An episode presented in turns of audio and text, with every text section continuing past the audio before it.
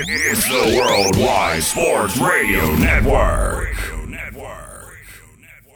And welcome to Wise Guys, These Guys Know Sports, here live on the Worldwide Sports Network on this Thursday, October the 27th. Come on in and stay a while, folks, with your boy Trey Larkins. Remember, go and follow Wise Guys on Twitter at WiseGuys_OH. Also on Facebook, Wise Guys. And be sure to follow Wise Guys on Instagram at These Guys Know Sports. Another action jam-packed show. We're going to talk about the Thursday night matchup, Lamar Jackson versus Tom Brady. Tonight, down in Tampa Bay, it's the Ravens versus the Buccaneers on Amazon Prime. The Ravens are favored by 1.5 points over the Buccaneers. We're going to break down that matchup. Also, we're going to talk about the Packers and the Buffalo Bills matchup on Sunday Night Football. So we got Aaron Rodgers versus Josh Allen in prime time. And then we got an NFC West battle. Again, this time it's going to be in LA. It's the 49ers and the Rams. Kyle Shanahan versus Sean McVay. Another big time matchup that I'm excited about and looking forward to. So it's going to be a nice weekend of sports. Also, tomorrow night, the MLB World Series, the Philadelphia Phillies, and the Houston Astros. It's 8:03 pitch time. That's going for the start in that game. It's on Fox. So I'm excited for the World Series this year. I love the MLB playoffs. I don't watch much baseball in the regular season, but I love postseason baseball because we get top-tier pitching, we get great hitting, and the stars are going to be shining in this matchup. For the Phillies, you got, Bryce Harper, and for the Astros, they got so many guys that can hit on their team, Correa and, Altuve, and so many great players. So I'm excited for the World Series. I'm going to watch every single inning of the World Series. Again, tomorrow night, game one in Houston. So we got an action jam-packed show. But we begin tonight in the NFL as we have breaking news as Bengals wide receiver Ja'Marr Chase is dealing with a hip injury that is expected to sideline him for 4 to 6 weeks and makes him a prime candidate for injured reserve. Per sources, Chase visited with a hip specialist Wednesday, and he is seeking more answers about his injury. This was tweeted by Adam Schefter earlier. This was the breaking news of the day. So here local in Cincinnati, a lot of Bengal fans are on social media reacting to the news about Ja'Marr Chase. So the Cincinnati Bengals, offensively, they are going to suffer without their star receiver in Ja'Marr Chase. Looked at last week in week 7. Joe Burrow and this Bengals offense, they were getting into a rhythm. Last week, Burrow, he had 481 passing yards, 3 touchdowns, and in that same game, Ja'Marr Chase, he had 8 receptions, 130 receiving yards for 2 touchdowns. And remember, last year, Ja'Marr Chase, he won NFL Offensive Rookie of the Year, and for his career, Ja'Marr Chase, he got 128 receptions, 2,060 receiving yards, 19 touchdowns for his career. And last year, in the postseason, he performed at a high level as well. He had 25 receptions, 368 receiving yards, 1 touchdown for the Bengals last year on their playoff run. So Ja'Marr Chase is an important piece for the Cincinnati Bengals offense. He is one of the best receivers that we have in the NFL. I think the best 2 receivers in the NFL are Devontae Adams and Cooper Kupp. And I think the 3rd best receiver in the NFL is Ja'Marr Chase. That's how great Ja'Marr Chase was in his rookie season last year. And so far this season, he's been playing good football. Not great, but I thought over the last 2 weeks against the Saints, against the Falcons, the Bengals offense overall was starting to get into a rhythm, and Joe Burrow was delivering the football to his playmakers like Ja'Marr Chase, like T Higgins, like Tyler Boyd. Tyler Boyd had a great touchdown catch and run on a first possession for the Bengals against the Falcons. And so this is a tough blow for the Bengals offense and Joe Burrow, because Joe Burrow has never played without Ja'Marr Chase. Remember at LSU when Joe Burrow won his Heisman Trophy and the LSU Tigers won the national championship, the same season when Joe Burrow had 60 touchdowns, only 6 interceptions. I think he completed like close to 70% of his passes. That year, Ja'Marr Chase, along with Justin Jefferson, was the receivers for Joe Burrow in that LSU offense. So Joe Burrow has never had to play without his star receiver in Ja'Marr Chase. If you look at Ja'Marr Chase, he is an elite playmaker. This is since 2021. His receiving yards, he got 2,060. That's ranked 4th in the NFL. He got 19 receiving touchdowns. That's ranked 2nd in the NFL. Yards after catch, he has 914 yards after catch. That's ranked 4th in the NFL. That's since 2021. So Ja'Marr Chase is top 5 in a lot of major statistical categories when it comes to NFL receivers. I believe those other receivers in this offense, like Tyler Boyd, like T Higgins, they got to step up. T Higgins, he needs to step up and prove that he can be a number 1 receiver without the services of Ja'Marr Chase. And I believe in T Higgins. Hell, I would love to have T Higgins right now in Green Bay. We see how terrible the Packers receiving core is right now. You put T Higgins right now in Green Bay with Aaron Rodgers, he would instantly be the number 1 receiver on the Packers depth chart. So this is an opportunity for T Higgins to step up, Tyler Boyd to step up in that offense, and another thing for the Bengals to do. I believe so far this season, Joe Mixon hasn't had a great season.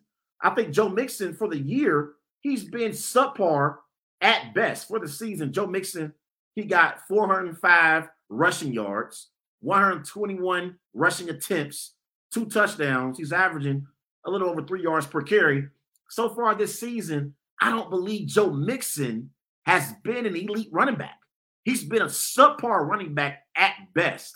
Without Ja'Marr Chase, this is an opportunity for Joe Burrow and Zach Taylor to lean on their elite running back in Joe Mixon and help this Bengals offense play at a high level. I think you gotta rely on Joe Mixon. I think at his best, Joe Mixon is still a top 10 running back in the NFL. He is that dynamic of a running back. He's great between the tackles. He can make guys miss. And then he's a great pass catcher out of the backfield for the Bengals offense. So I think this is an opportunity for Joe Mixon to elevate his game and prove why he is still a top 10 running back in the NFL. I think his talent warrants him to be in that conversation, but his production in the first 7 games of the season just hasn't been there for the Bengals. I saw him catch a touchdown pass against the Saints 2 weeks ago. And then last week, I believe he did score a touchdown against the Falcons. But overall, Joe Mixon hasn't been the running back this season like he was last year. And I think that's going to be key for the Bengals as the season goes along anyway. You have to improve on your rushing attack if you want to be a true contender in the AFC. So I think this is an opportunity for Joe Mixon to prove that he's still a top 10 running back in the NFL. And those other receivers in that offense, like T. Higgins, like Tyler Boyd, they got to step up. And then you got your other young receiver on the Bengals offense, Mike Thomas. So he's going to get a lot of reps in the absence of Ja'Marr Chase. Again, I think the Bengals receiving core is up to the task. And I think, from a talent perspective, they got one of the top receiving cores in the NFL, along with the Buccaneers and the Buffalo Bills. I think the Bengals are a receiving group that can afford to lose their star receiver in Ja'Marr Chase for a few weeks. I think the Bengals offense will still produce at a high level, and I think they're still going to be able to score some points. And then you look at the Bengals' schedule over the next few weeks. Obviously, Monday night, they are at Cleveland. So that's a big-time NFC or AFC North matchup. And then they are home against the Panthers in Week 9. They got a bye in Week 10.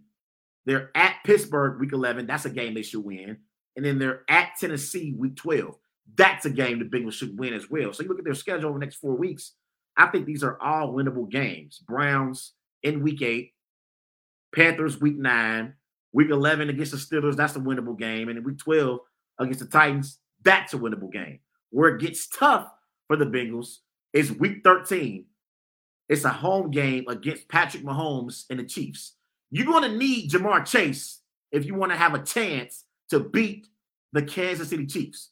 So if Ja'Marr Chase is out until December and he returns the first week of December against the Chiefs in Week 13, I think the Bengals will be in great shape. You got to have Ja'Marr Chase to beat the Chiefs.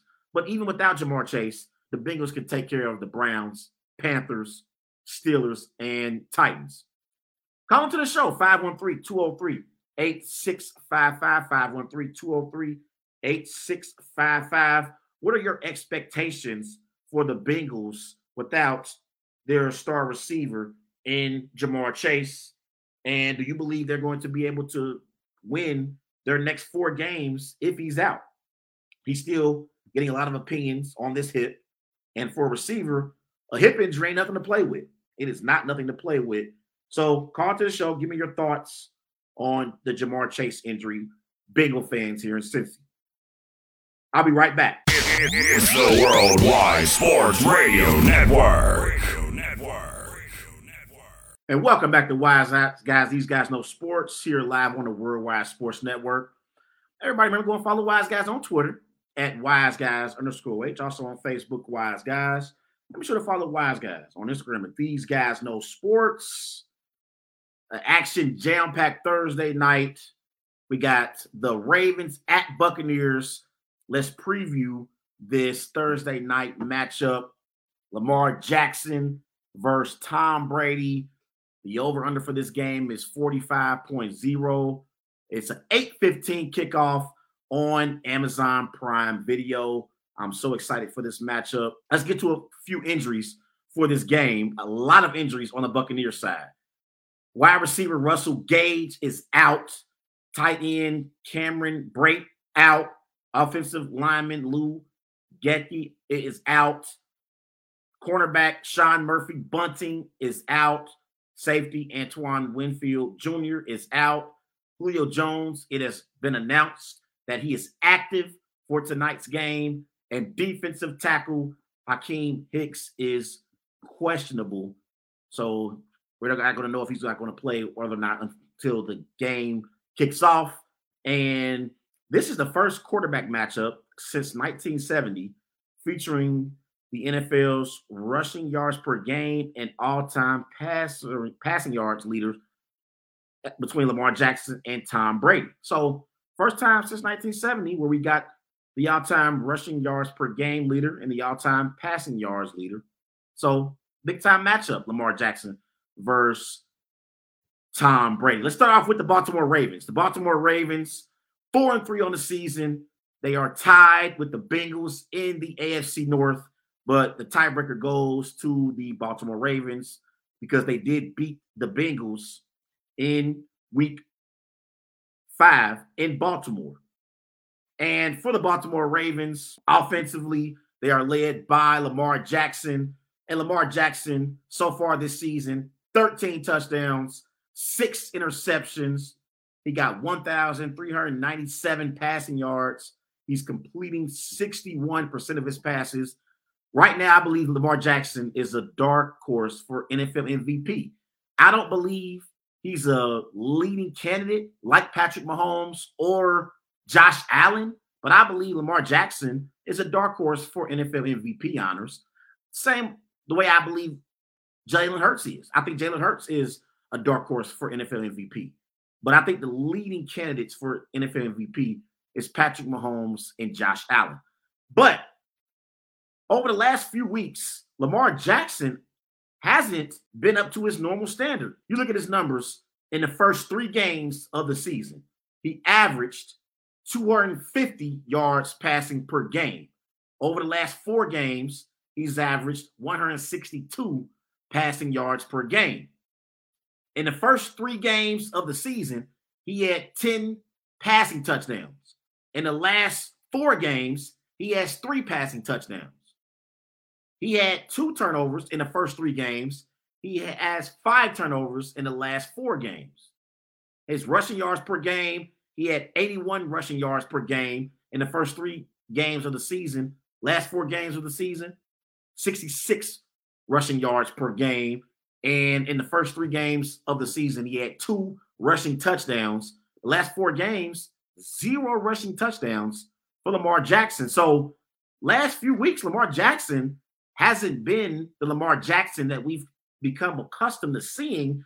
And I believe a little bit of that is because of the defenses that the Baltimore Ravens have went up against. In week 5, they went up against Lou Almirola and the Bengals defense. Bengals defense has played well in the first 7 games of the season, and they are very familiar with Lamar Jackson.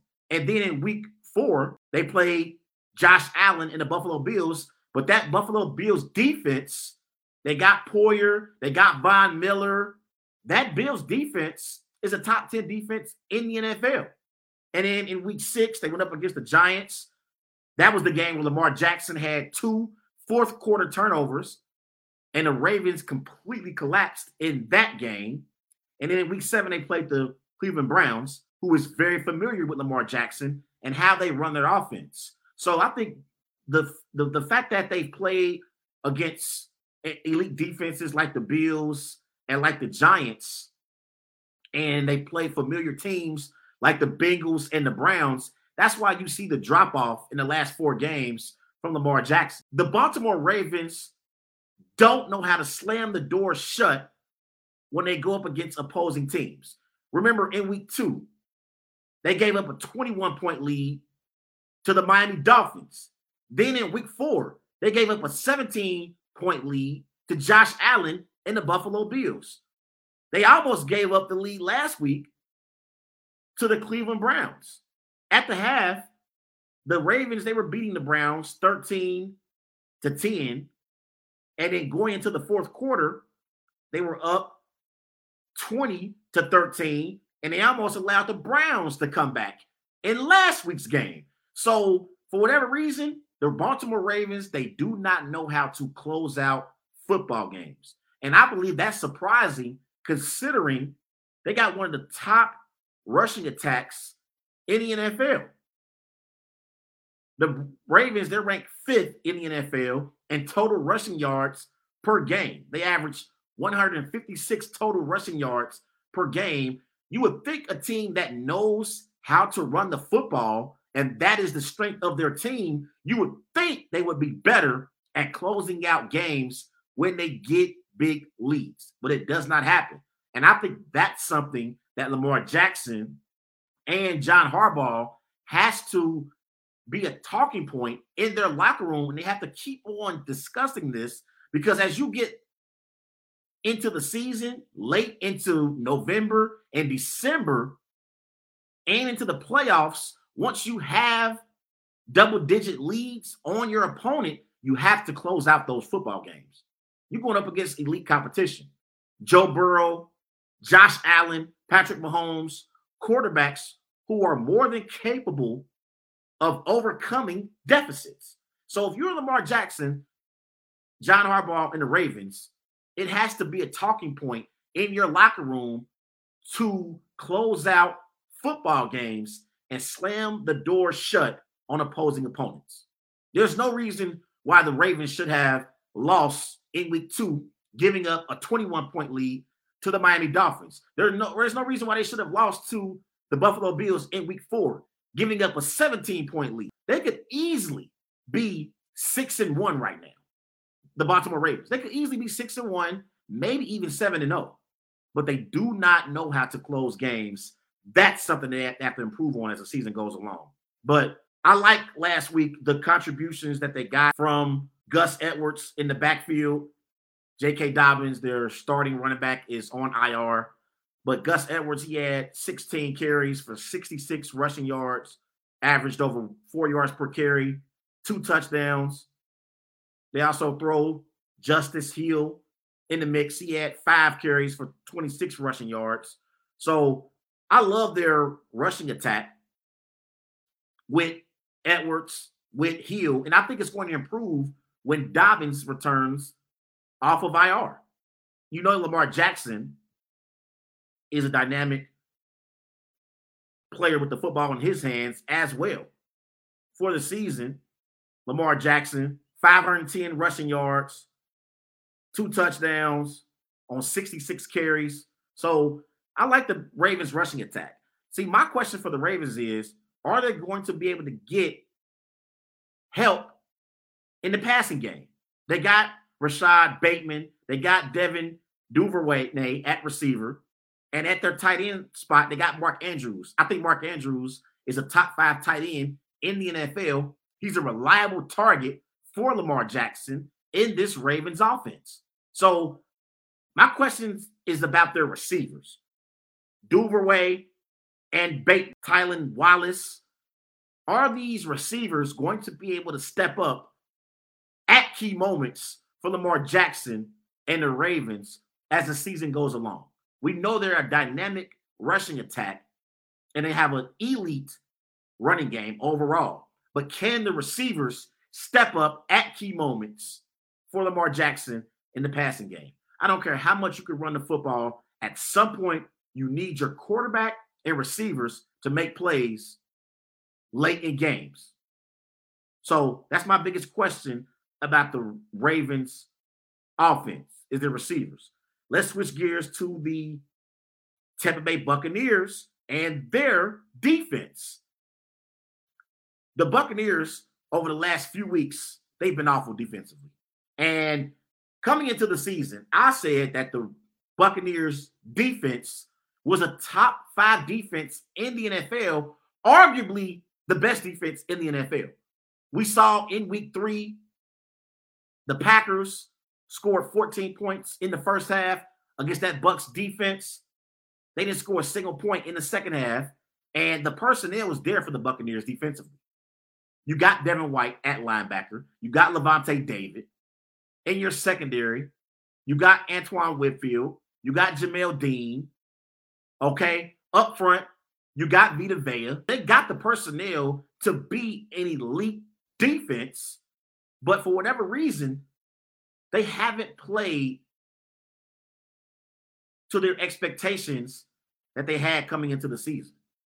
Todd Bowles, he's the head coach for the Tampa Bay Buccaneers. We know how great of a defensive coordinator Todd Bowles was when he was in Tampa Bay, and he was a great coordinator / head coach in New York. But defensively, they're bottom half in a lot of categories. They give up 118 rushing yards per game. That's tied for 16th in the NFL. On third down, they get off the field on 42% of the time on third down. That's tied for 21st in the NFL. So defensively, for the last few weeks, they haven't been very good. And they gave up 21 points to P.J. Walker last week. That tells you everything you need to know about the Buccaneers defense. 21 points to P.J. Walker. And remember, this is a Panthers team that traded away Robbie Anderson and Christian McCaffrey. And they had 21 points against the Buccaneers defense last week. Last week, the Panthers had 173 rushing yards, 343 total yards for the game. So that Buccaneers defense has not lived up to expectations. And a team led by Todd Bowles, you would think defensively they would be better as a unit with the way the offense is struggling. They needed their defense to carry them. Now tonight, again, they're going to have a lot of injuries on that side of the ball. Hakeem Hicks, he came into the game questionable. Sean Murphy Bunting is out. safety Antoine Winfield is out. So they got a lot of injuries on the defensive side of the ball. I expect Lamar Jackson and that Ravens rushing attack to exploit this Buccaneers defense. We know the Buccaneers defensively, personnel-wise, have a top-5 defense in the NFL, but they're not playing like it right now. So I expect the Ravens offense to win the battle against the Buccaneers defense. Now let's switch gears to the Buccaneers offense versus the Ravens defense. Offensively, the Buccaneers, they've been awful. They've been awful offensively. And I thought last week on the first possession when Mike Evans dropped a for sure walk-in touchdown in the first quarter, I thought that Buccaneers offense, their confidence was lost. And I thought that was a play that they needed to get into a rhythm offensively. You look at Tom Brady for the season. Tom Brady, he has 8 touchdowns, 1 interception, 1,942 passing yards. He's completing 67% of his passes. I know Tom Brady's dealing with a lot of off-the-field issues right now. He's talked about it, and I can only imagine what he's currently going through. I can only imagine. I'm not a married man, and right now, I am not currently in a serious relationship. So I do understand why Brady is struggling. This man has been married for multiple years of his life, and him and Giselle have a beautiful family. They've been together for a very long time, and I believe your off-the-field issues can also show on the field, and sometimes it's hard to leave the off-the-field issues in the locker room, at home, and you can see it in Tom Brady's play right now. You can see it, like, that he's going through what he's going through. And honestly, remember in the offseason, he retired and then he unretired. If he could look into a crystal ball right now and he could have seen what was to come, I believe Tom Brady would have stayed retired.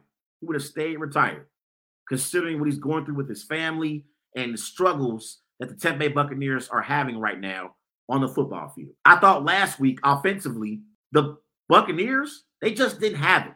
And I was looking at the score thinking, okay, Panthers are up 7-0, they're up 7-3, they're up 14-3. The Buccaneers are still going to win this game. And it did not happen. Last week, the Buccaneers, they only had 46 rushing yards. And for the game, 322 total yards of offense. And you look at their ranks overall as an offense. They are ranked 24th in the NFL in total yards per game. They average 342 total yards per game. They're ranked last in the NFL in rushing yards per game. They only average 64 rushing yards per game. They're ranked 26th in the NFL with 18 points per game. So offensively, they're not a very good football team. And this is also their numbers. On third and 7 plus this year, the Buccaneers, they are 4 for 43. That's 9%. Their NFL rank as an offense overall is ranked 31st in the NFL. And again, they just not are flowing at a high level. Offensively, they have the personnel to be a top 5 offense in the NFL. You got Leonard Fournette in the backfield. At receiver, you got Julio Jones. You got Mike Evans. You got Chris Godwin. And by the way, I don't believe Chris Godwin has been the same this season as he came back from his injury. He hasn't been the same. Like, he seems like he's not in and out of his routes fast like he used to be. He can't create separation like he once could. So the Buccaneers, they got the personnel to be an elite offense, but they're not flowing and they're not in a rhythm overall as an offense. And the main reason why is because they cannot run the football. And I believe Leonard Fournette, running back who you can rely on for the season, Leonard Fournette, 362 rushing yards, only one touchdown. He's averaging 3.5 yards per carry on 103 rush attempts. So they can't run the football. And so defenses know that the Buccaneers are passing the football. And so when you're predictable offensively and you're one-dimensional, then those pass rushers from opposing teams can pin their ears back and go right after Tom Brady. And we know Tom Brady is an immobile quarterback. He has no mobility whatsoever. So I think that's the biggest issue with the Buccaneers right now. They can't run the football. They're one-dimensional. When you're a one-dimensional football team, you're going to be bottom half in a lot of major statistical categories. And I expected the Buccaneers to be better, and it just hasn't been the case so far this season. Look at their drives last week against Carolina. Punt, punt, punt, punt, halftime, punt, downs, punt, field goal, downs, end of game. I mean, they've been terrible. Now, one thing the Buccaneers have going for them, Tom Brady has the most consecutive starts without a three-game losing streak. That's 302 career starts without a three-game losing streak. His last losing streak of three games was 2002. He lost four straight games that season. So that's what he does have going for him. I believe this is going to be a great game. It's a Thursday night matchup. It's going to kick off in about 33 minutes in Tampa. I think the Buccaneers actually have a chance to upset the Ravens tonight. Well, actually, looking at the spread, Vegas doesn't believe it's going to be an upset. Vegas currently has the Buccaneers favored at 2 points tonight. So I think this game means more to the Buccaneers than it does to the Ravens, because at 3-4, you don't want them to get behind too far in the standings. Now, the Buccaneers do play in the NFC South, and playing in the NFC South, they have no real significant competition. Compare that to the Baltimore Ravens. They know they're going to have to compete with the Cincinnati Bengals in order to win the AFC North. So you can make the argument for the Ravens needing this game more than the Buccaneers, but I believe because the Buccaneers are playing the way they are playing right now and currently on a two-game losing streak, I believe this is a much bigger game for the Buccaneers than it is for the Ravens. I'm going to roll with the Buccaneers to beat the Ravens tonight in Tampa Bay. I'm going Tom Brady, 21, Lamar Jackson, 17. I got the Buccaneers snapping their two-game losing streak and beating the Ravens 21-17 tonight in Tampa. Everybody go follow Wise Guys on Twitter at WiseGuys_H. Also on Facebook, Wise Guys. We should have followed Wise Guys on Instagram at These Guys No Sports. Coming out the break, I'm going to talk about Nathaniel Hackett possibly being fired by the Denver Broncos. I'll be right back. It's the Worldwide Sports Radio Network. And welcome back to Wise Guys, These Guys No Sports, here live on the Worldwide Sports Network. Remember, everybody go follow Wise Guys on Twitter at WiseGuys_H. Also on Facebook, Wise Guys. And be sure to follow Wise Guys on Instagram at These Guys No Sports. Let's transition to Denver as the Denver Broncos are prepared to take on the Jacksonville Jaguars. This game is going to be played in London as the Broncos are trying to win their third game of the season and try to get back into playoff contention and overall contention overall. And there was a report this week in Denver about Nathaniel Hackett and how his job could be on the line versus the Jacksonville Jaguars if the Denver Broncos don't win this game. So my reaction to the possibility of Nathaniel Hackett losing his job if the Broncos don't beat the Jacksonville Jaguars, my reaction is the Denver Broncos should just fire Nathaniel Hackett right now. If you don't believe that Nathaniel Hackett is the right man for the job, What's the point of wasting time with Nathaniel Hackett, having him travel with the team to London if you don't believe he is the right man for the job in Denver? There's nothing that you're going to learn in one game that you haven't already learned in the first 7 games of the season. I said after week 1 that Nathaniel Hackett should already be on the hot seat. That's how bad his decision was in week 1 against the Seattle Seahawks. You remember on the Broncos' last possession, instead of giving the football to his $245 million quarterback and allowing the Denver Broncos offense to convert on a 4th and 5, he decided to attempt a 64-yard field goal instead of giving Russell Wilson the football.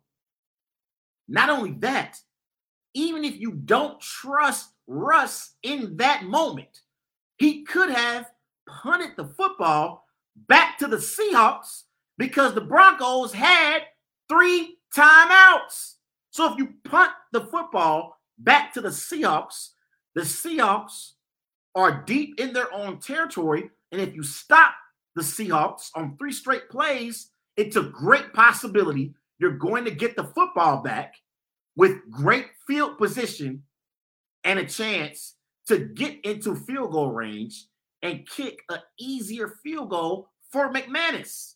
So his game management in key situations in the first 7 games of the season has been terrible. And I thought his job should have been on the line after week 1. But I don't understand what the Broncos believe they're going to find out in one game that they haven't already figured out in the first 7 games. It makes zero sense. Cut ties with Nathaniel Hackett now. And just for the record, so everybody knows, I am a believer in if you make a bad decision in life, don't double down on a bad decision. Accept it. Own your bad decision. Be accountable and move in a different direction so you don't make the situation worse. You marry someone and it doesn't work out, get a divorce. Accept that you chose the wrong partner. Get a divorce instead of sticking around, possibly having kids and being in a toxic marriage. Get out while you can. Move on with your life. You go to a job that's not for you. If it doesn't work out, before you leave that job, obviously you got to apply to other jobs, but don't stay at that potential job. If you're not happy, move on with your life. Same with the hiring process. If you hire the wrong candidate for a job, don't keep the same employee around and not have the results that you're looking for. Fire that employee, move on, and find someone who can actually do the job. I believe that John Elway and the Denver Broncos need to get on the phone and call Sean Payton. I think Sean Payton would be perfect for this job in Denver, and he'll get an opportunity to coach Russell Wilson. And Russell Wilson, he's on his last straw. There's no more excuses for Russell Wilson once the Denver Broncos fire Nathaniel Hackett. And before I get to Russ, I want to say this about Nathaniel Hackett. I believe Nathaniel Hackett knows his football. I believe that Nathaniel Hackett is a great offensive coordinator. Remember, he was the coordinator in Green Bay 2019 through 2021. So he was there for Aaron Rodgers back-to-back NFL MVP seasons. He was the offensive coordinator in Jacksonville, also the quarterback's coach, the offensive coordinator in Buffalo earlier in his career. So Nathaniel Hackett knows his football, but some coaches in the NFL are true coordinators, not real NFL head coaches. Some guys are just coordinators. They don't know how to be an overseer and how to lead men. And I think that's where Nathaniel Hackett is currently at. He is in over his head. We have seen it in these first 7 games of the season. If I'm John Elway and I'm the Denver Broncos organization, I'm going to own my mistake and move on from Nathaniel Hackett. Now, Russell Wilson does not deserve to be absolved, and he deserves some responsibility for the 2-5 start by the Denver Broncos. For the season, Russ got 5 touchdowns, 3 interceptions, 1,442 passing yards. He's only completing 59% of his passes. Russ, my brother, you've been awful this season. Overall, for the Denver Broncos, they might as well kept Drew Locke or Teddy Bridgewater. Remember, before the season, Russell Wilson signed a new deal worth $245 million. I think it was 150 or 160 guaranteed, but he signed a new contract worth $245 million. And he has not lived up to expectations. Remember, this is Russell Wilson that we're talking about. Russell Wilson, he only had 1 losing season in Seattle. That was in 2021. Last year, he went 6-8 in games that he started. But even last year, he had 25 touchdowns, 6 interceptions, 3,113 passing yards. He completed 65% of his passes. But remember, Russell Wilson, again, 1 losing season in Seattle. He went to back-to-back Super Bowls, has a Super Bowl appearance on his resume. And after Legion of Boom fell off, that's Richard Sherman, Cam Chancellor, Earl Thomas, Brandon Browner. After they fell off, it was the Let Russ Cook show in Seattle. And that's a part of the reason why Pete Carroll was ready to move on from Russ. Because Pete Carroll was looking at it like, I can get equivalent production at the quarterback position with Geno Smith, and I don't have to pay Geno Smith as much as I have to pay Russell Wilson. Then there were reports also today about how on the flight to London, Russ is doing knee highs in the aisles on the flight. And if I was one of his teammates, I would have told Russell Wilson, sit your ass down. Sit down. Stop trying to pretend like you're putting in more work than we are. You got players that's sleeping on the flight to London, and here Russ is doing knee highs in the aisle. Something is wrong with Russ right now. He's not playing at a high level at all. And I believe he's one of the worst quarterbacks in the NFL. As bad as Tom Brady has been, as bad as Aaron Rodgers has been, I believe Russell Wilson has been worse. I believe he's been one of the worst quarterbacks in the NFL. And offensively, I believe they have the personnel to be a better offense. You got Courtland Sutton. You got Jerry Jeudy. You got KJ Hamler at receiver. In your backfield, you got Melvin Gordon. They had Javonte Williams before his season-ending injury. So they got a supporting cast around Russ to be better. It ain't like he hasn't had weapons to distribute the football to. Unlike Aaron Rodgers, Russell Wilson actually has weapons. I remember that game against the Colts, that Thursday night matchup. It was in week 5. The Broncos were in the red zone, and well, they were close. I think they were like that on down close, like to the 30. They were on the Colts side of the field. They were in scoring range. And Russ drops back to pass. He just throws it up, literally just throws the football up. A rookie mistake. That's what rookies do. I would expect Zach Wilson, Kenny Pickett, I would expect those guys to do those type of things, not Russell Wilson. He just threw the ball up for grabs. And so, again, I just think overall the Broncos, it's a mess. And I think if you're the Denver Broncos, you got to just move on from Nathaniel Hackett and reevaluate what you're doing as an organization. Because if this is going to be the results, 2-5 in the first 7 games of the season and not be a playoff contender, forget about Super Bowl. They're not even a playoff contender right now in the AFC. If these are going to be the results, you might as well kept Drew Locke. You might as well kept Drew Locke or Teddy Bridgewater.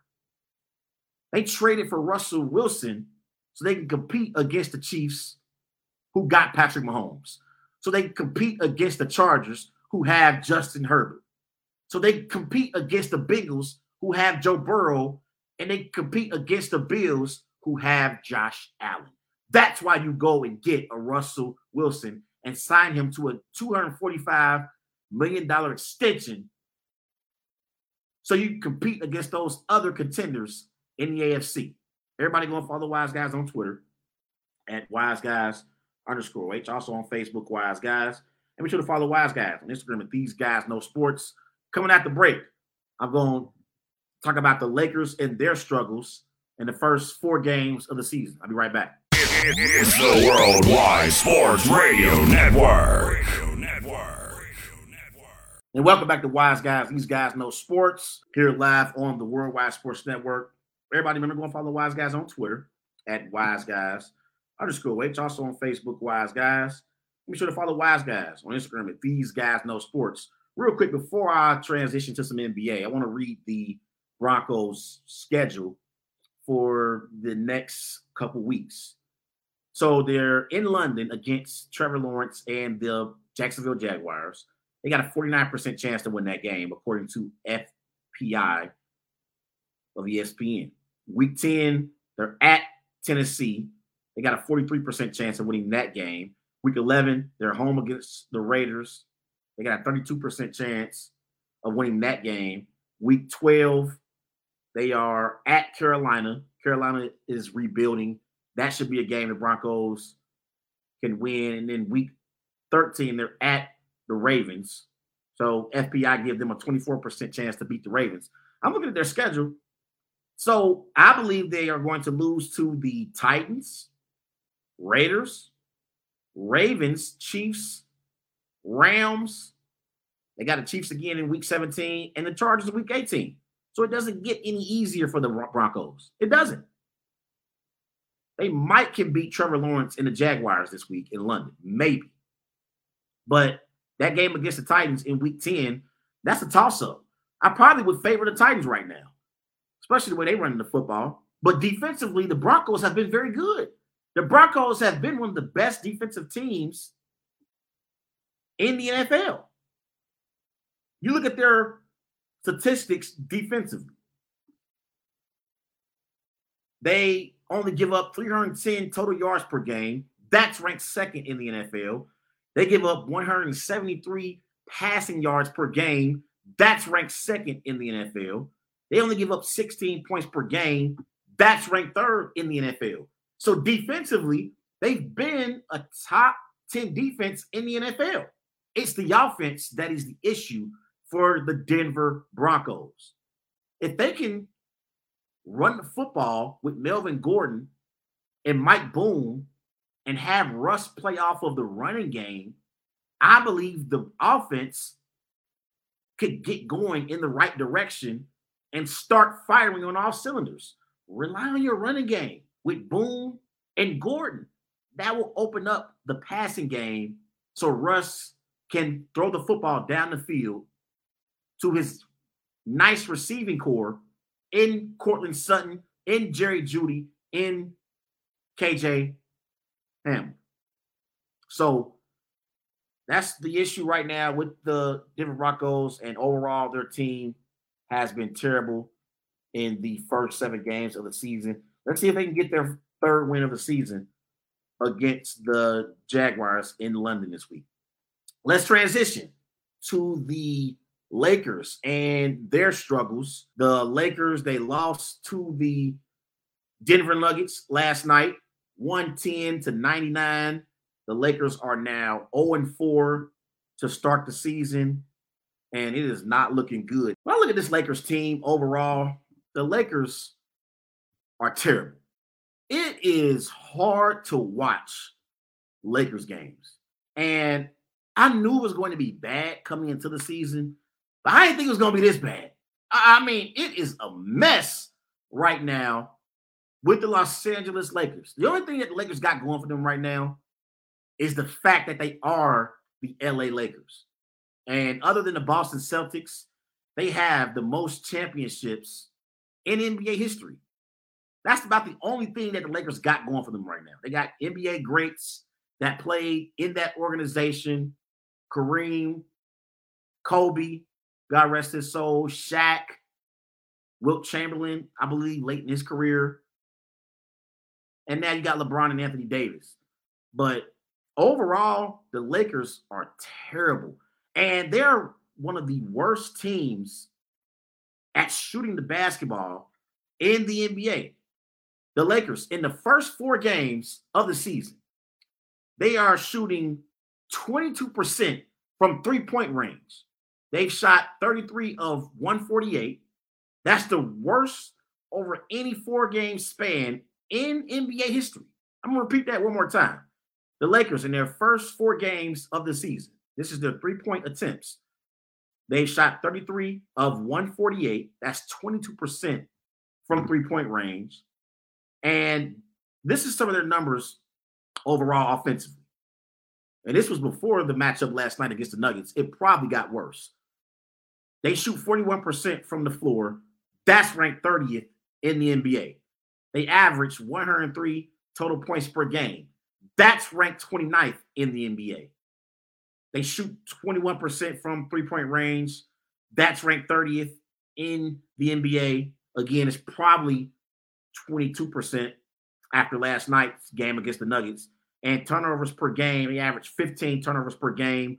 That's tied for 19th in the NBA. The LA Lakers are pathetic.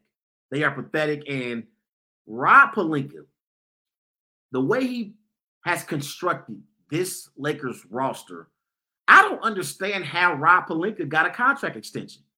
I really don't. Like, somebody call into the show, tell me something about Rob Pelinka that would lead the Lakers to give him a contract extension. Does Rob Pelinka have something on the Lakers that we don't know about? Does he have some tape, some information about the Lakers organization that we don't know about? Because for him to get a contract extension with this Lakers roster, it makes 0 6 to me. They have zero shooting on this basketball team right now.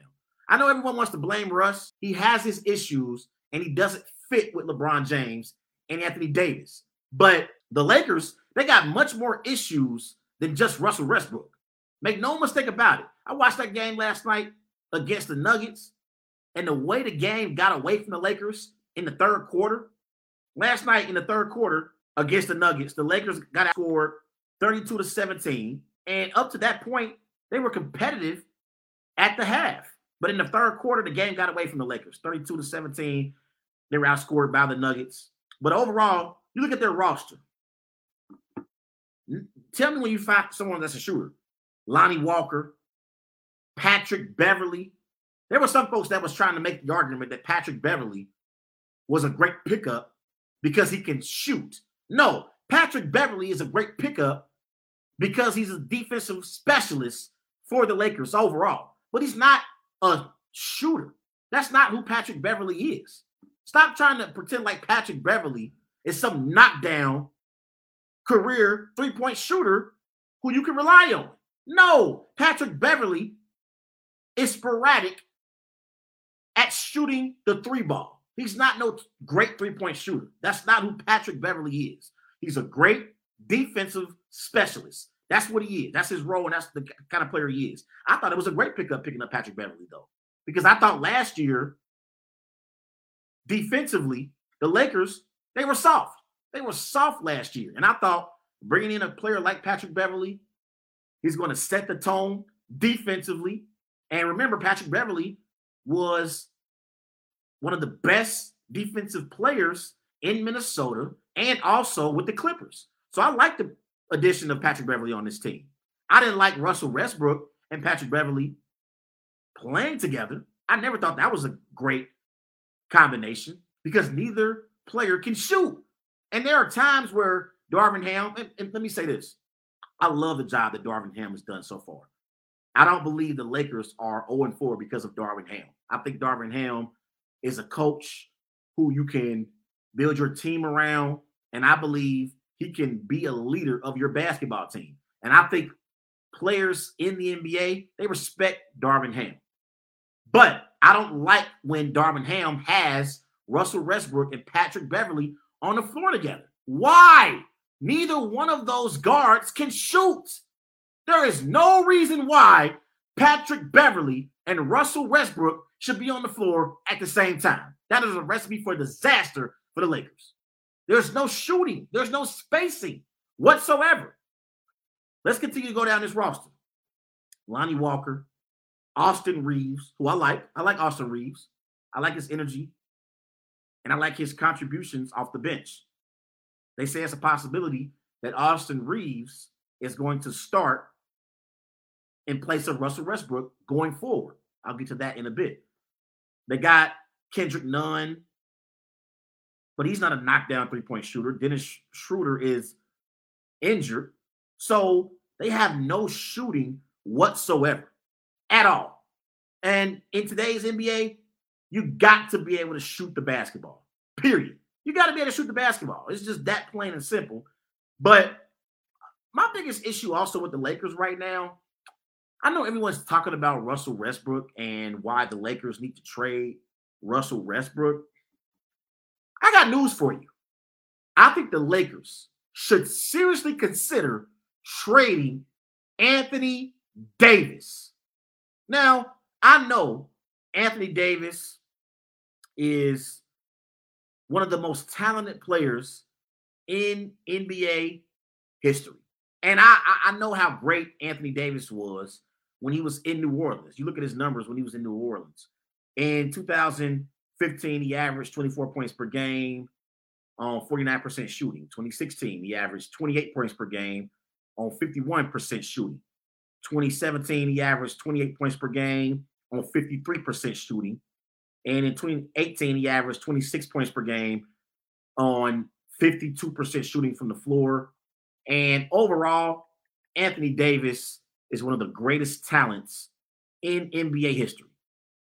8-time NBA All-Star, All-Star Game MVP in 2017, 4-time All-NBA First Team player, 2-time NBA All-Defensive First Team player.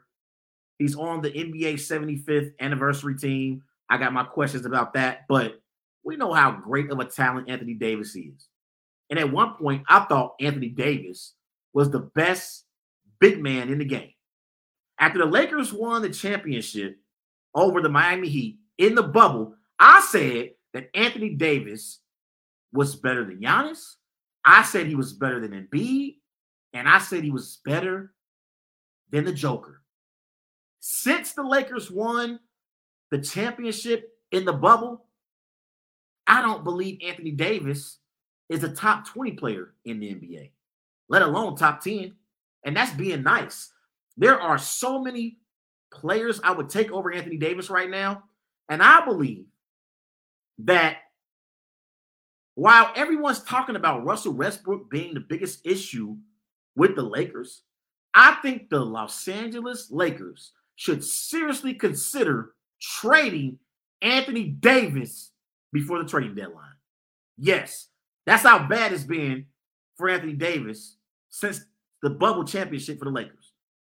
This season so far, Anthony Davis, he's averaging 24 points per game on 53% shooting from the floor, 10 rebounds per game. Last night, he had 22 points He shot 11 of 19 from the flick field. But I believe Anthony Davis is too inconsistent. He's injury prone. And I believe that the Lakers, if they traded away Anthony Davis, they might be able to improve their basketball team. I don't believe Anthony Davis is a player you can build your franchise around. And remember, when Anthony Davis got traded to the Lakers, it was supposed to be Anthony Davis' basketball team, and LeBron James was supposed to transition into being a second or third option on this Los Angeles Lakers basketball team. It was supposed to be AD's team once he got traded to the Lakers. We knew LeBron James was at the end of his career, and he wasn't the same player like he was in previous seasons in Cleveland and in Miami. This was supposed to be AD's team, and Anthony Davis has not lived up to expectations. So if I'm the Lakers, I am seriously considering trading Anthony Davis before the trading deadline. Everyone's in the market to be traded for the LA Lakers right now. And that leads me to Russell Westbrook. Russell Westbrook does not fit with the Lakers. And if you're going to have him on the team, he has to come off the bench. He can't start with LeBron James and Anthony Davis. He doesn't fit with LeBron specifically.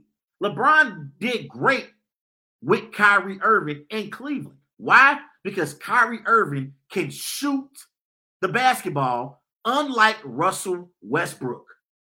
Russell Westbrook, when I see him on the floor, he doesn't even seem like he's enjoying the game anymore. Now, one thing about Russ is going to give you 110% effort. He's going to give you effort. But in order for Russ to be successful, he has to have the ball in his hands. And I don't think Russ can be a number two or number three option on a championship contender. I think in order for Russ to be successful and to produce, Russ has to play for a team like the Indiana Pacers, like the Sacramento Kings, teams who aren't competing for championships and got a bunch of role players around Russ. Russ is a first ballot Hall of Famer. Russ is one of the greatest players in NBA history. And again, he doesn't cheat you as a fan. He gives you 110% when you watch him play. Remember, Russ for his career, 9-time NBA All-Star. He won NBA MVP in 2017. 2-time NBA All-Star game MVP. And again, he doesn't cheat you with effort. We always talk about players who are lazy and you don't get your money's worth when you pay for tickets to go to basketball games. Not with Russell Westbrook. He is so authentic as a person overall. He is one of the realest players in the NBA. I know I say realest, but like when it comes to being real and giving it to you like it is and telling you like it is, Russell Westbrook is one of the best in the NBA, and he's a great overall human being. He's a great father figure for his family. He's a great role model in the city of LA. I hear a lot about the things that Russell Westbrook is doing in LA, but on the court with the Lakers, he's not a great fit. And they need to accept the fact that Russ cannot mesh well with LeBron James. And it's time to either send Russ home until you find a trade partner for Russell Westbrook, or go ahead and make that trade with the Pacers. Bring Buddy Hield in to the Lakers, and try to figure out how your team is going to be constructed as the season goes along. Because this ain't it. This is not it. And again, I'm looking at the game and I'm thinking, Russ is too good for this. He's too good for this. I don't like it one bit for Russell Westbrook. He is too good of a basketball player to be in this type of situation. So if I'm Russ, I would want to be out too. I wouldn't want to be there. But there are reports about how the Lakers, they had a possible trade with the Pacers. They were trying to get Buddy Hield, and I believe it was Miles Turner, if I'm not mistaken. So Miles Turner and Buddy Hield would help the Lakers. Miles Turner would be a great rim protector alongside Anthony Davis. Buddy Hield gives you instant perimeter shooting, and Russ will get his wish to play for a team that's not a contender. That would be a perfect situation for both teams. Russ will be in Indiana, low expectations, with role players around him, and Russ can play his game. So, again, I think the Lakers should seriously consider trading Anthony Davis, and Russ should be out of LA as well. He's done a lot for that community. He's a great person overall, but he doesn't fit well with the Los Angeles Lakers and LeBron James. I'll be back shortly, and I'm going to talk about the Packers matchup against the Bills on Sunday night. I'll be right back. It's the Worldwide Sports Radio Network.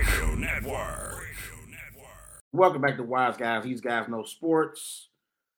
We're live on the Worldwide Sports Network. Remember, go and follow Wise Guys on Twitter at WiseGuys_H. Also on Facebook, Wise Guys. Be sure to follow Wise Guys on Instagram at These Guys Know Sports. So before I transition to the Packers-Bills matchup on Sunday Night Football, Lakers are 0-4 on the season. There is a possibility the Lakers could start off the season 0-11. I'm going to read the next 7 games for the Lakers. They are at Minnesota Friday night. That's a loss. They're home against the Nuggets Sunday. That's a loss. And then they are home against the Pelicans. Loss. They might beat the Jazz November the 4th in LA, but that's a potential loss as well. Jazz are playing well in the early part of the season. And then November the 6th, they're home against Donovan Mitchell and the Cleveland Cavaliers. That's a loss. They're at Utah. They could possibly beat the Jazz. And then they're against the Clippers. They could start off the season 0-11. That's how bad it is right now for the Los Angeles Lakers.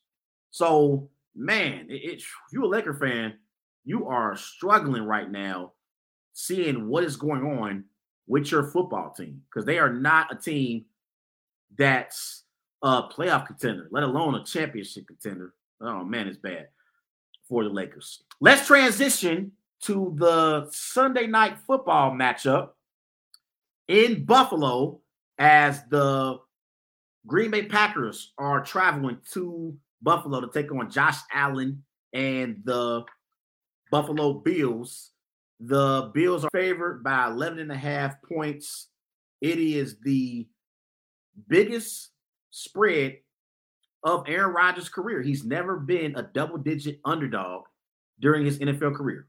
Aaron Rodgers has never been a double-digit underdog until this week.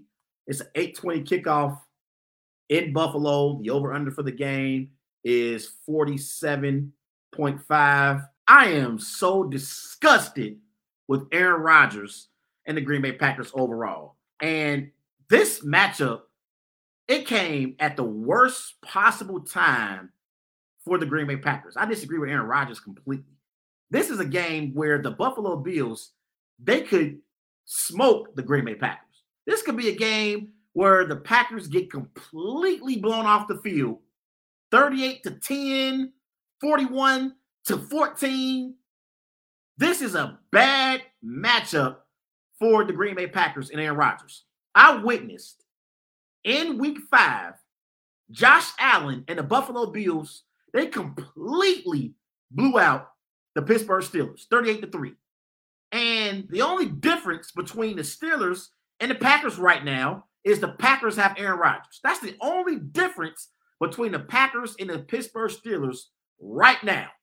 I could easily see this game getting away from the Packers and the Buffalo Bills taking it up a notch and blowing out the Packers in this matchup. Remember, the Bills are fresh off of a bye week. They're fresh off of a bye week. So they had an entire week to prepare for the Packers. Well, 2 weeks. It was 2 weeks, including the bye week. They had an entire 2 weeks to prepare for the Packers. We know that they are led by star quarterback Josh Allen. Josh Allen for the season, 17 touchdowns, 4 interceptions, 1,980 passing yards. He's completing 67% of his passes. He got elite weapons in Stephon Diggs, in Gabrielle Davis. At tight end, he got Dawson Knox. They're ranked top 5 in a lot of major statistical categories offensively. They average 449 total yards per game. That's ranked first in the NFL. They average 323 passing yards per game. That's ranked first in the NFL. They average 29 points per game. That's ranked second in the NFL. And they convert on 53% of their third down plays. That's ranked first in the NFL. I don't know how the Packers defense contained the Bills offense. I don't know how it could happen. Now, here's the thing. Defensively for the Packers, they have underachieved this season. They are led by defensive coordinator Joe Barry. And defensively, with the personnel that the Packers have, they should be better. Up front, you got Kenny Clark. You got Dean Lowry. At linebacker, you got Quay Walker, a stud out of Georgia. Also up front, they got Devontae Wyatt from Georgia as well. In your secondary, you got All-Pro Jair Alexander. You got Rasul Douglas, who had a bunch of interceptions last year. But for whatever reason, this year, Douglas can't catch the football. You got Eric Stokes. He got called for a bogus penalty last week against the Commanders. And then in your safety position, you got Darnell Savage. You got Adrian Amos. So the Packers defense, similar to the Bucks defense, they have the personnel to be a top 10 defense in the NFL. Now, against the pass, they're one of the best defenses in the NFL. They only give up 169 passing yards per game. That's ranked first in the NFL. The problem with the Packers defense is they can't stop the run. They give up 140 rushing yards per game. That's ranked 27th in the NFL. And they give up 21 points per game. That's tied for 14th in the NFL. So this defense has to get better at stopping the run.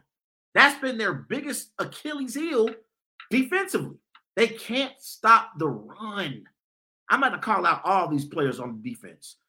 Kenny Clark, Dean Lowry, Jaron Reed, who got paid in free agency this year. He hasn't done much. Devontae Wyatt, Preston Smith, the pass rusher for the Packers. They got Devondre Campbell at linebacker. He had the pick 6 last week. Y'all have to man up and stop the run. But even though the Packers are outmatched in this game, and they're completely overmatched when it comes to skill position players.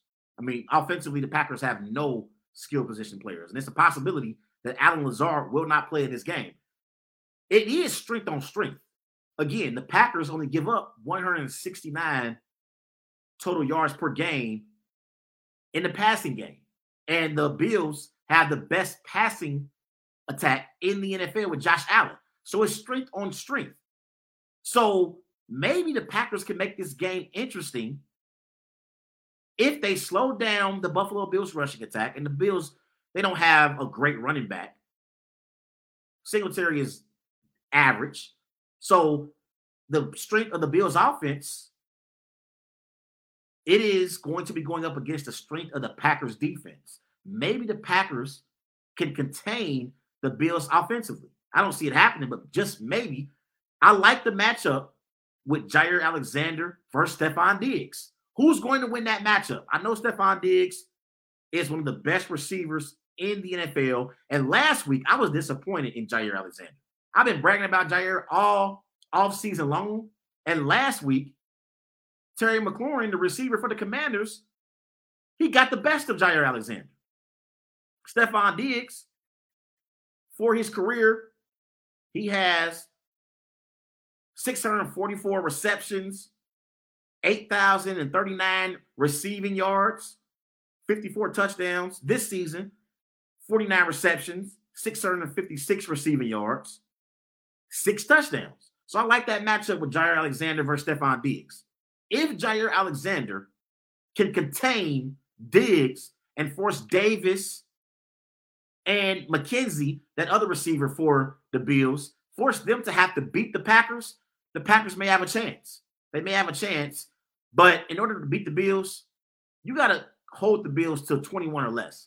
If the Bills score over 21 points, I can't see the Packers being able to keep pace with this high-powered Buffalo Bills offense. I just can't see it. You look at the Packers offense last week against the Commanders. They had 38 rushing yards. That was their season ranked worst in the NFL. They were 0 of 6 on third down conversions. That was their season ranked worst in the NFL. They had 4 drops, which was the second worst in their season rank. So they were awful last week. And I know Aaron Rodgers is getting a lot of criticism for his comments about the other players on the team who have to make plays. Honestly, I have no issue with Aaron Rodgers' comments on other players needing to elevate their game. And if they don't, then they need to find other guys who can do it. I agree with Aaron Rodgers 100%. Now, again, Aaron Rodgers isn't playing to his standard. For the season, Aaron Rodgers got 11 touchdowns, 3 interceptions, 1,597 passing yards. He's completing 67% of his passes. And listen to some of these ranks in the NFC when it comes to the other quarterbacks that Aaron Rodgers is compared against. These are just NFC quarterbacks. Aaron Rodgers is ranked 4th in yards. In touchdowns, he's tied for 1st. In yards per attempt, he's tied for 9th. In completion percentage, he's tied for 3rd. In passer rating, he's 4th. His QBR is 13th. That's in comparison to other NFC quarterbacks. Honestly, what he's working with, that's impressive. This Packers receiving core is terrible. They are awful. The best receiver is Allen Lazard. And Allen Lazard is out in this game. He's dealing with an injury right now. So I don't know who Aaron Rodgers is going to throw the football to Sunday night. The Packers' skill position players are terrible. Amari Rodgers, Romeo Doubs, Christian Watson, he hasn't even played much this season at all. So, again, I think the key for the Packers is to rely on their running game with Aaron Jones and A.J. Dillon. The Packers are 24-2 when Aaron Jones gets 15 or more carries. Rely on your running game with Aaron Jones and A.J. Dillon. I think Aaron Jones is one of the more dynamic running backs in the NFL. Get him the football in key moments and let Aaron Rodgers play off of the running game. That is the strength of the Packers. It's not the passing game because Aaron Rodgers doesn't have reliable options to distribute the football to. And I'm going to say this real quick before I give my prediction on this game. If Brian Gutekunst, the general manager for the Packers, and Russ Ball don't trade for a receiver before the trading deadline next week, I might explode. I might literally lose my mind if Brian Gutekunst and Russ Ball don't trade for a receiver. I might lose my mind next week on the show. Seriously. I might boycott the Packers organization. It is obvious watching the Green Bay Packers in the first 7 games of the season that the Packers' skill position players are the worst in the NFL. Now, I know Aaron Rodgers is getting paid $50 million this year. He's getting paid $150 million over the next 3 years. But he has zero weapons to throw the ball to. Unlike Tom Brady, who got Mike Evans, who got Chris Godwin and Julio Jones, Aaron Rodgers is working with little to nothing at the receiver position. That's why I hear people talking about Aaron Rodgers. Maybe he should consider retiring at the end of the season. Have you not watched the Packers in the first 7 games of the season? They've been awful. So I'm about to do something that I've never done in the history of my show. I am picking against the Packers this week in Buffalo. I'm rolling with Josh Allen and the Buffalo Bills to beat the Green Bay Packers 31-17.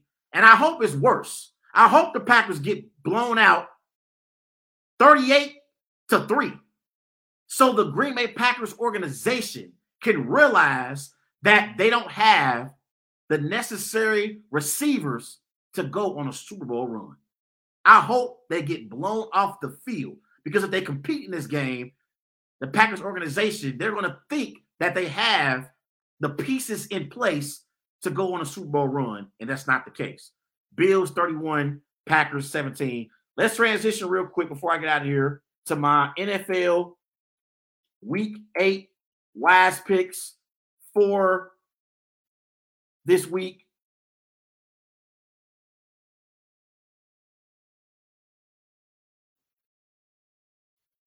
First game that we're going to discuss is the Broncos at Jaguars. It's the London game on NFL Network at 9:30. I'm rolling with the Jags to beat the Broncos.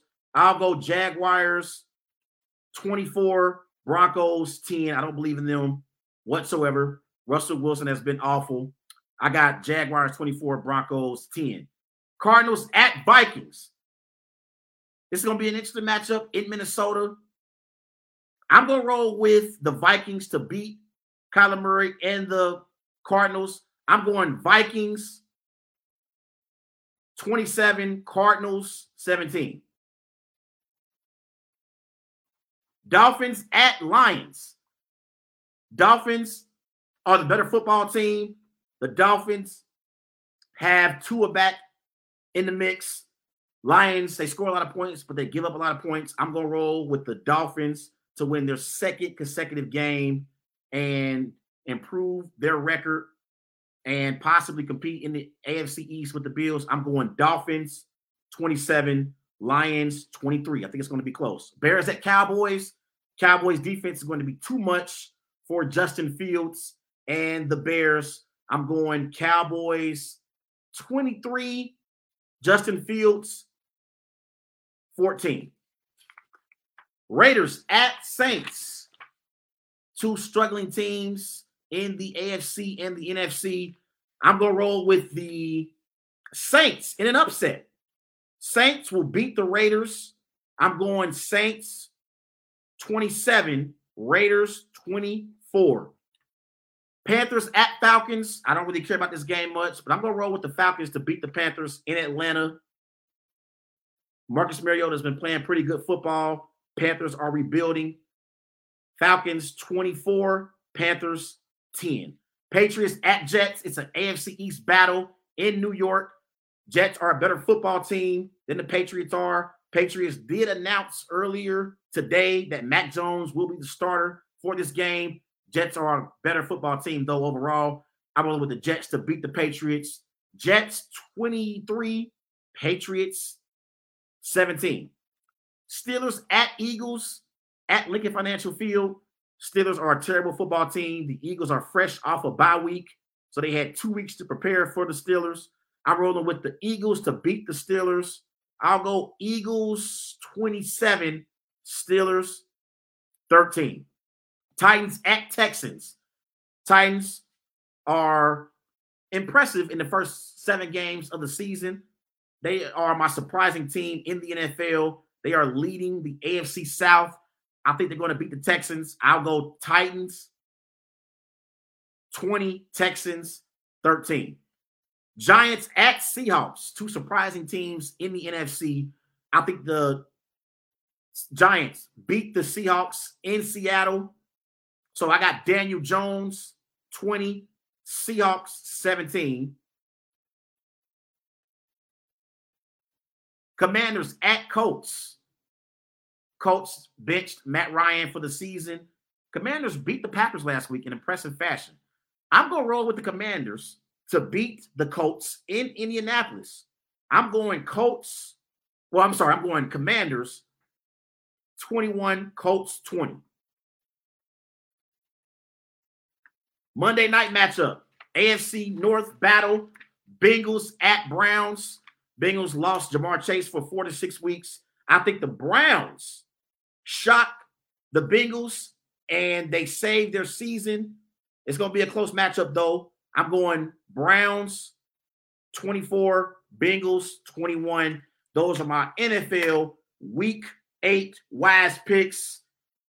Last week, I went 7-7 in Week 7, so I expect a better record in Week 8.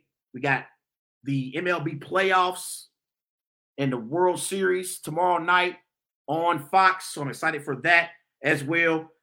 So I'm going to hand it over to the Sports Loudmouths and my man Speedy and Earl.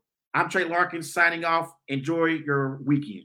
It's the Worldwide Sports Radio Network.